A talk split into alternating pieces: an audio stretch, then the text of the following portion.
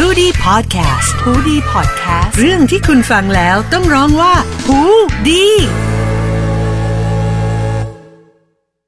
รายการพอดแคสต์ในช่วง Man of the Match นะครับ กับผมแมนธัญญวงศ์นาคครับ เราก็จะมาพูดคุย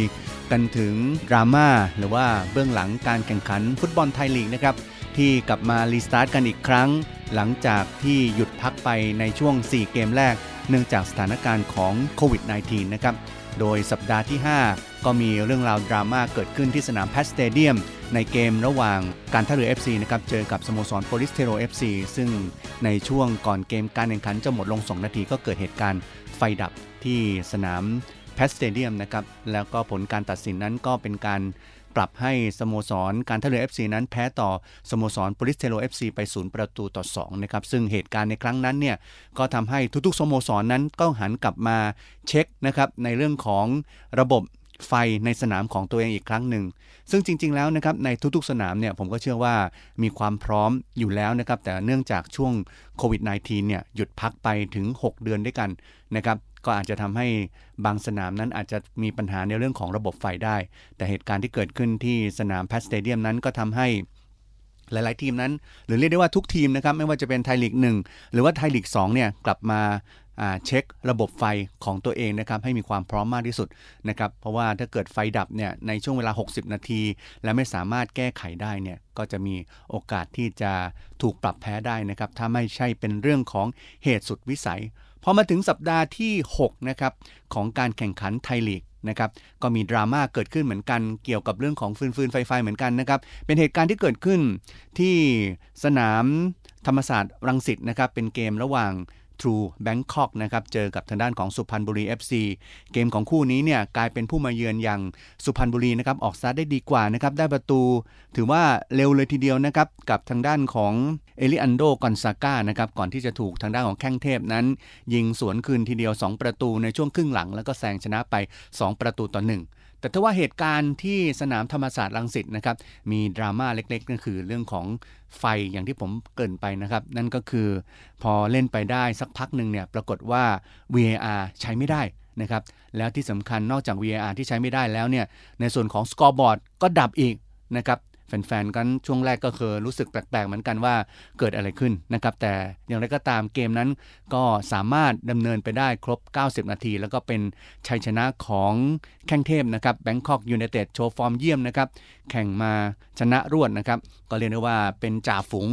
ในเวลานี้นะครับซึ่งถือว่าเป็นทีมเต็งแชมป์เป็นทีมที่แข็งแกร่ง แต่ถ้าว่าหลังเกมนั้นทางด้านกุนซือของสุพรรณบุรี FC นะครับอย่างอเดบายโยนั้นก็หัวเสียพอสมควรนะครับ เพราะว่าไม่รู้ว่าเหตุการณ์แบบนี้เกิดขึ้นได้อย่างไรนะครับ ขณะที่มาโนโพกิ้งลูกทีมนั้นโชว์ฟอร์มได้อย่างยอดเยี่ยมนะครับ โดนยิงนำก่อนแต่ว่าแซงชนะได้เนี่ยก็บอกว่าเขาก็ไม่รู้เหมือนกันว่าเกิดเหตุการณ์อะไรขึ้น แต่ว่าโชคดีที่ หลังจากที่ VAR นั้นใช้ไม่ได้นะครับ ก็ไม่มีเหตุการณ์อะไรที่จะต้องใช้ VAR เพื่อทำการพิสูจน์หรือว่าทำการตัดสินเหตุการณ์ที่เกิดขึ้นนะครับ แต่ไงก็ตามนะครับ ก็ทุกๆสนามก็คงจะต้องเตรียมความพร้อมอย่างแน่นอนนะครับ โดยเฉพาะในเรื่องของระบบไฟนะครับ แต่อย่างไรก็ตามนะครับก็ถือว่าแข้งเทพนั้นโชว์ฟอร์มได้สมราคาทีมเต็งแชมป์กันเลยทีเดียวนะครับ มาถึงเรื่องของการท่าเรือครับ หลังจากที่มีดราม่าเรื่องไฟดับมาแล้วเนี่ย นัดที่การท่าเรือนั้น จะต้องเปิดบ้านพบกับทางด้านของบางกอกกลาสนะครับซึ่งก็ถือว่าเป็นอีกหนึ่งทีมที่เต็งแชมป์นะครับเป็นทีมที่เสริมตัวผู้เล่นได้อย่างน่าตื่นตาตื่นใจในช่วงของเบรกของโควิด -19 นะครับ ซึ่งเกมนี้เนี่ยเป็นเกมที่แฟนๆ นั้นต่างให้ความสนใจนะครับ เพราะว่าท่าเรือซึ่งถือว่าเป็นทีมที่เสริมทัพได้อย่างร้อนแรงเนี่ยกลับไปเสมอกับ ทางด้านของโปลิเทโรแล้วก็ต้องแพ้ไปเนื่องจากเหตุการณ์ของไฟดับนะครับทำให้ต้องเสีย 3 คะแนนไม่มีแต้มในนัดนั้นนะครับแล้วมาเล่นในนัดนี้ก็เจอกับทางด้านของ BG ซึ่งถือว่าหลังพิงฝาอยู่พอสมควรนะครับ ซึ่งเกมในนัดนี้เนี่ยผู้เล่นของการท่าเรือก็หลายคนนะครับหายจากการบาดเจ็บก็ถือว่าพร้อมในระดับหนึ่งนะครับแต่ว่าเล่นไปเล่นมาพอจบ 90 นาทีเป็น ชัยชนะของ BG นะครับเฉือนเอาชนะไปได้ 1 ประตูต่อศูนย์จากเด็กเก่าของการท่าเรือนะครับ นั่นก็คือเจนรบสำเภาดีนะครับ ซึ่งผลกระทบจากการแพ้ 2 นัดติดนะครับ ก็ทำให้เซอร์เด็จนะครับจเด็จ มีลาภนั้น ก็โดนทางด้านของบอร์ดบริหารนะครับมีการเปลี่ยนแปลงโดยทางด้านของเซอร์เด็จนั้น ก็กลับขึ้นไปเป็นประธานเทคนิคเหมือนเดิมนะครับ แล้วก็ทางด้านของ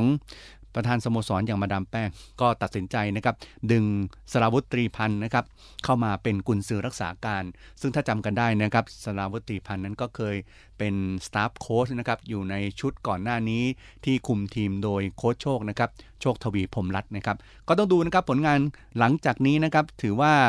ทุกคนก็ต้องจับตามองนะครับ เพราะว่าท่าเรือนั้น แพ้ทำคะแนนหล่นหายมา 2 นัดติดนะครับ นัดต่อไปนั้นจะเป็นอย่างไรนะครับ ก็ต้องเอาใจช่วยนะครับสำหรับการท่าเรือ FC นะครับ ซึ่งถือว่าเป็นทีมที่เสริมผู้เล่นได้ตื่นตาตื่นใจนะครับ ส่วนอีกเรื่องหนึ่งนะครับเป็นเรื่องของปราการหลังตัวเก่งนะครับของทางด้านของ BG นะครับนั่นก็คือตูเญซนะครับเกมในวันนั้นที่เล่นกับการท่าเรือ FC เนี่ยถือว่าเป็นผู้เล่นที่เล่นได้อย่างดุดัน เขาเรียกว่ากองหลังพันธุ์แกร่งนะครับแล้วก็ยืนปักหลักคู่กับทางด้านของคาโดโซนะครับแล้วก็ ทางด้านของอิรฟานด้วยนะครับ ซึ่งถือว่าเป็น 3 กองหลังถ้าความสูงในระดับ 190 นะครับ แล้วก็เป็นทีมที่เสียประตูน้อยที่สุดในลีกในเวลานี้ด้วยนะครับ ซึ่งเบื้องหลังเกมในวันนั้นเนี่ยปรากฏว่า BG เฉือนชนะการท่าเรือไปหนึ่งประตูต่อศูนย์แต่เกมก่อนที่จะลงสนามเนี่ยปรากฏว่าตูเญซทราบข่าวว่าคุณพ่อเสียนะครับแต่ด้วยด้วยสปิริตนะครับความเป็นนักฟุตบอลอาชีพนะครับเจ้าตัวนั้นก็เรียกได้ว่าเล่นเกิน 100%นะครับแล้วก็มีส่วนสำคัญด้วยที่ช่วยให้ทำให้ทางด้านของ BG ปทุมยูเนเต็ดเนี่ยบุกเอาชนะการท่าเรือไปได้ 1 ประตูต่อศูนย์นะครับซึ่งก็ถือว่าเป็น key man สำคัญ ก็ถือว่าเป็นนักเตะมืออาชีพจริง ๆ นะครับ มาถึงอีกหนึ่งข่าวนะครับ ซึ่งเป็นข่าวของสโมสรโปลิศเทโร FC นะครับ เป็นเรื่องของนักเตะที่เสริมทัพนะครับในช่วงตลาดรอบพิเศษนะครับ นั่นก็คือโมฮามาดูซูมาเรห์นะครับปีกทีมชาติมาเลเซียนะครับ ตอนนี้ก็ยืนยันแล้วนะครับ เจ้าตัวนั้นได้ flight บินเข้ามาในประเทศไทยในวันที่ 29 นะครับ แต่ก็ต้องกักตัวนะครับตามสบคอีก 14 วันนะครับ เพราะฉะนั้น กว่าที่เราจะได้มีโอกาสเห็นฝีเท้าของซูมาเล่นั้นก็ต้องรอจนถึงวันที่ 13 ตุลาคม ข่าวคราวการย้ายทีมของซูมาเล่นะครับก็ถือว่าเป็นข่าวคราวที่ร้อนแรงในประเทศเพื่อนบ้านเราก็อย่างมาเลเซียนะครับเพราะอย่างที่ทราบกันดีว่าการย้ายทีมของซูมาเล่นะครับเจ้าตัวนั้นก็มีประเด็นกับต้นสังกัดเก่าก็คือปาหังนะครับโดยทางด้านของปาหังนั้น ก็บอกว่าการย้ายทีมของซูมาเล่นั้นน่าจะเป็นการย้ายทีมที่ แบบมีปัญหานะครับเพราะเจ้าตัวนั้นอ้างว่าไม่ได้รับเงินเดือนจากทางด้านสโมสรปาหัง เพราะฉะนั้นเขานั้นสามารถย้ายทีมได้ ขณะที่ปาหังก็บอกว่าได้จ่ายเงินบางส่วนให้กับโซมาเล่ไปแล้ว เพราะฉะนั้นสุดท้ายนะครับก็ต้องดูนะครับว่าในส่วนของความ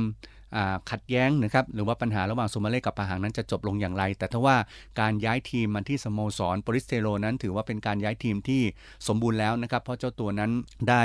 ส่งเอกสารนะครับ เพื่อจะขอ ITC ได้ด้วยตัวของเขาเอง และทางฟีฟ่านั้นก็ได้มีการ approve ทางด้าน ITC ของซูมาเรห์เป็นที่เรียบร้อยแล้ว และทางสโมสรโปลิศ เทโร FC นะครับก็ยื่น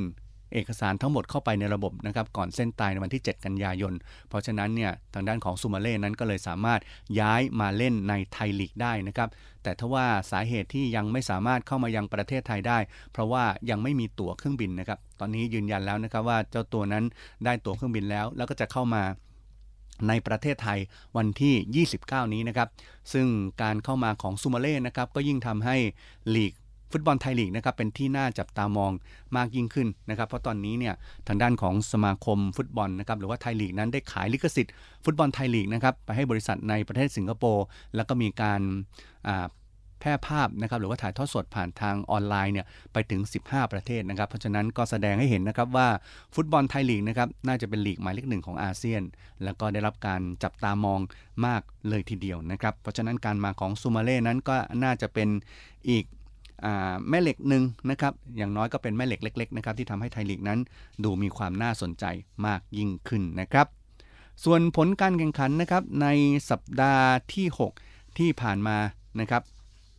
ชัยชนะของ Bangkok United นั้นก็ส่งให้พวกเขานั้นขึ้นเป็นจ่าฝูงนะครับ แข่ง 5 นัดมี 15 คะแนนเต็มนะครับ เช่นเดียวกับ ซึ่งก็เป็นทีมที่เก็บชัยชนะรวดนะครับ ขณะที่ BG ปทุมยูไนเต็ดนั้น